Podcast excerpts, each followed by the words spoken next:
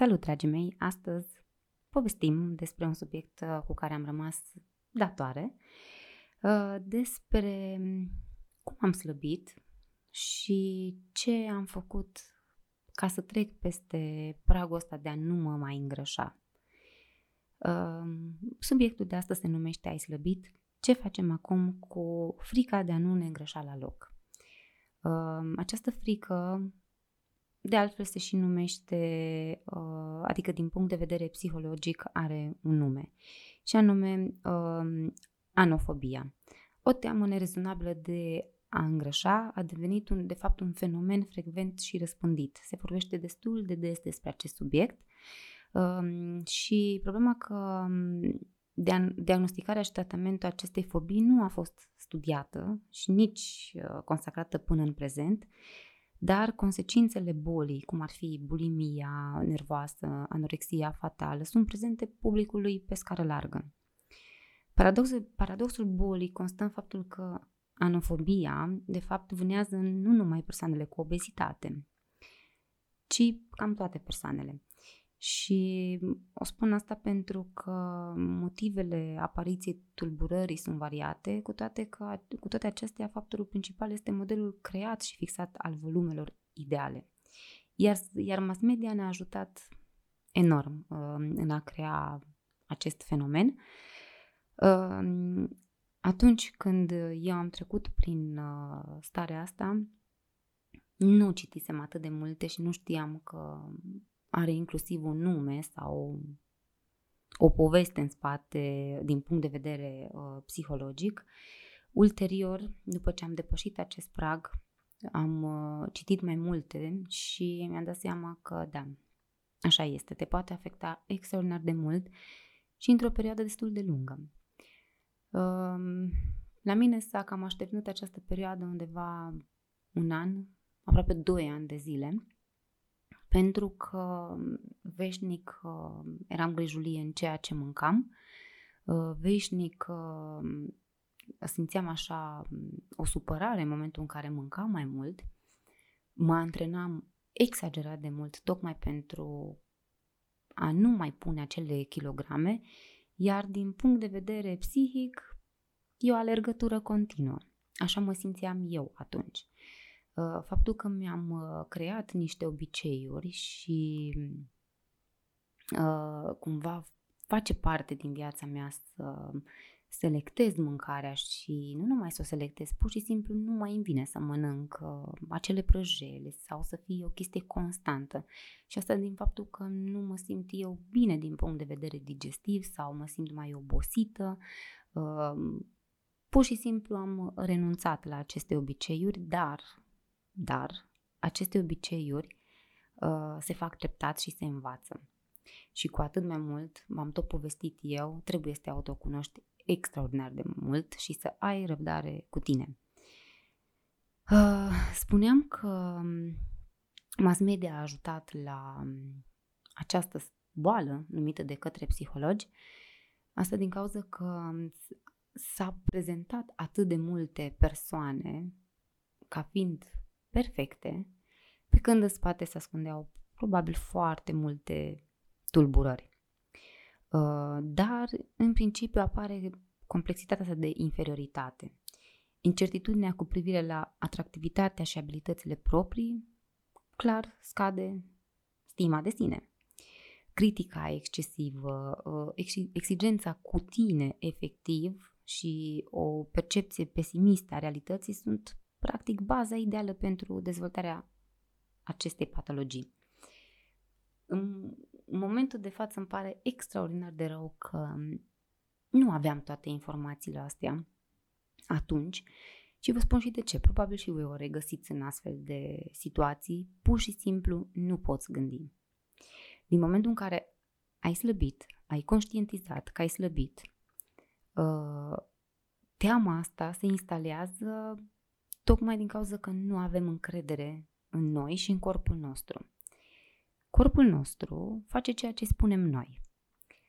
Faptul că noi nu avem încredere în noi, acolo se dezvoltă frica. Pentru mine, perioada aceea în care îmi era teamă, uh, simțeam o oboseală psihică și nu numai o oboseală psihică, simțeam că um, obosesc și pe cei din jurul meu. Și asta prin faptul că refuzam foarte multe alimente sau cum vă spuneam, eram, refuzam pur și simplu să ies sau să merg în anumite restaurante sau localuri specifice tocmai pentru că nu aveam încredere în mine și nu aveam încredere că pot să mănânc în loc de o porție întreagă, probabil undeva 70% sau 60% din porția respectivă.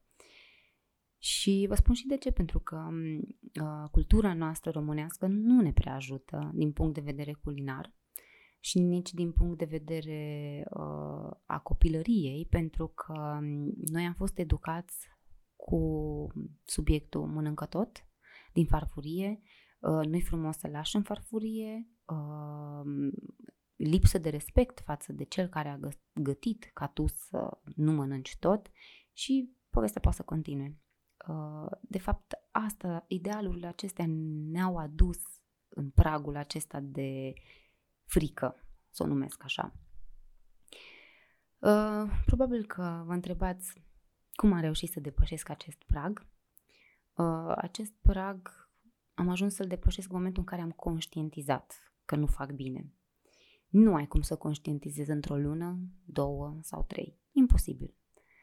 Pentru că um, tu să-ți din nou să-ți cunoști corpul într-o variantă total diferită de cum ai avut-o înainte, adică cum eu am avut 12 kg, încercam să-mi amintesc cum era înainte de a avea cele 12 kg. Și nu mai știam. nu mai știam cum, cum îmi erau obiceiurile, ce făceam încât să nu am acele kilograme practic a trebuit să o iau de la zero, să învăț atât din punct de vedere alimentar, să mă autocunosc, să mă învăț din nou obiceiurile, a trebuit să iau totul de la zero. De aceea vă zic că durează și necesită timp ca voi să puteți depăși acest uh, prag. Ce puteți face ca și sfat, așa prin ce am uh, trecut eu, uh, e să nu vă autopedepsiți. Pentru că în momentul în care vă autopedepsiți, faceți mai mult rău. Devine uh, frustrant, uh, totul e o presiune asupra ta și în momentul în care mai vine și cineva și spune, aoleu, ce puțin mănânci, e o altă presiune, e a doua presiune. Sau vine cineva și îți spune, uh, mamă, dar ce bine areți acum, ce faci ca să areți așa de bine? Și tu îi spui că mănânci mai puțin, iar este o presiune pe tine. Deci astea sunt niște greșeli fatale prin care eu le-am simțit sau le-am trecut. Uh, trebuie să mănânci conștient, trebuie să-ți asumi faptul că ai mâncat acea prăjitură uh, și știind că a doua zi nu o să te pedepsești, ci din potrivă o să remediezi acest lucru. Poate să fie o remediere totală sau parțială. Uh, sau te vei gândi, ok, uh, am să merg la mișcare, probabil că o să fac, nu știu, un cardio sau ceva mai intens, sau o să mai pun un antrenament în plus. Iar atunci sunt împăcată atât cu corpul meu cât și cu mine. Uh, toată soluția este să nu te pedepsești.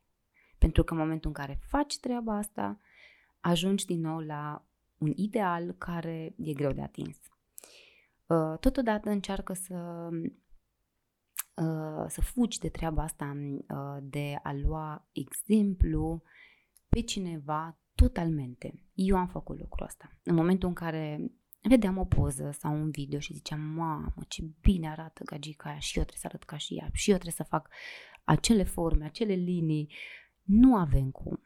Fiecare persoană este construită diferit, atât din punct de vedere muscular, cât a înălțimii, a tot ce vrem noi ca și corp, important e ca tu atunci când te uiți în oglindă să-ți placă de tine. Să simți că corpul tău este sănătos, că are energie și că ți-ai atins potențialul care tu ți l-ai dorit. Imaginea aia care tu ți-o proiectezi, nu, ți-o proiect, nu o primești dintr-o poză sau dintr-un video, pentru că asta face mass media. Faptul că societatea a venit să prezinte persoana perfectă, persoana care arată bine, care um, are o carieră, care are o familie, care are fericire, e greu, dragii mei. E foarte greu.